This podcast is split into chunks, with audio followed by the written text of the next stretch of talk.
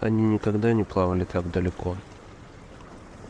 Селения морских рыбаков все похожи одно на другое. Пасмурная тоска, проплывающая под выкрики чаек. До мачт, пропитанные солью, дощатые суда, терзаемые прибоем у пристани. Лачуги, по виду которых не скажешь, какому забытому прошлому они принадлежат, и в которых ведется почти примитивный быт. Пищу за редким исключением заставляет собственная добыча, а тускловато-теплое освещение дают жир черепичных или органдовых масляных ламп. Судоходный гавань бывает два раза в день, после чего прилив сменяется томительным ожиданием по одной из сторон побережья. Коротаемые в море потом грубой работы, на суше эти часы обещают только подобие скудной культуры, состоящей из сна, пресного разговора и выпивки. Потерянный временем не весть какой край, живет своим промыслом, выменивая почти весь годичный улов на судовую оснастку, поставляемую безразлично откуда, и дешевую утварь, отпускаемую торговцами по уценке, которая, однако, больше ржавеет, чем стачивается. Достатком нищая еще более, чем своим пейзажем, земля отсыревшей гарки ожиданию вопреки бывала только полна новорожденным поколением, которому на роду написано покорить одрехлевшую палубу, не то шхуны, не то баркаса, и под морость попутного ветра направить форштевень к волнам, идя неведомым курсом на зов своего ремесла. Непреклонным предначертанием ждет отроков суши встреча существ океана, на которой, прибыв поймать, плененным окажется мореплаватель.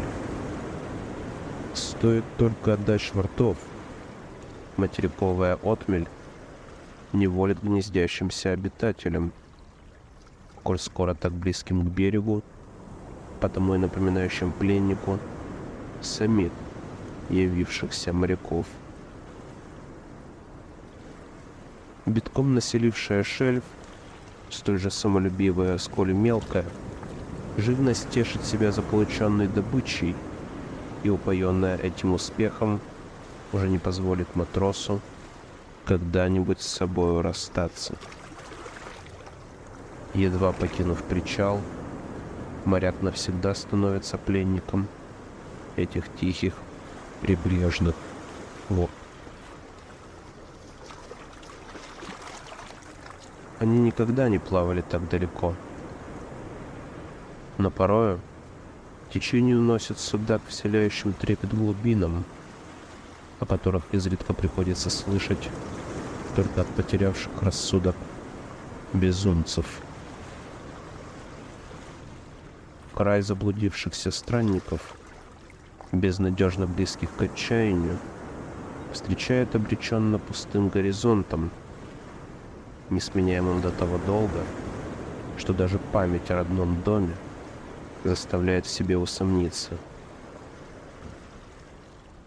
Посреди этой проклятой толщи, о бесчетном количестве лье, безмятежно хранящей кошмары даже самого смелого воображения — морякам встречаемся мы, непритворно предстающие в своей чужеродности под напевы подводных гигантов.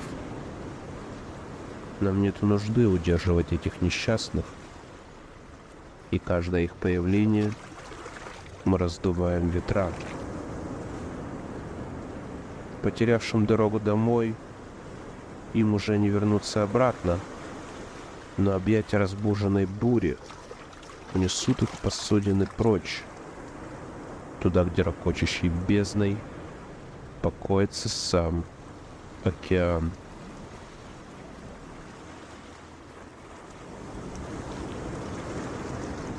Близятся времена, когда шторм этих дальних ветров обрушатся на рыбачьи поселения — дав начало настоящей истории. Прежняя история мысли есть история каботажного мореплавания –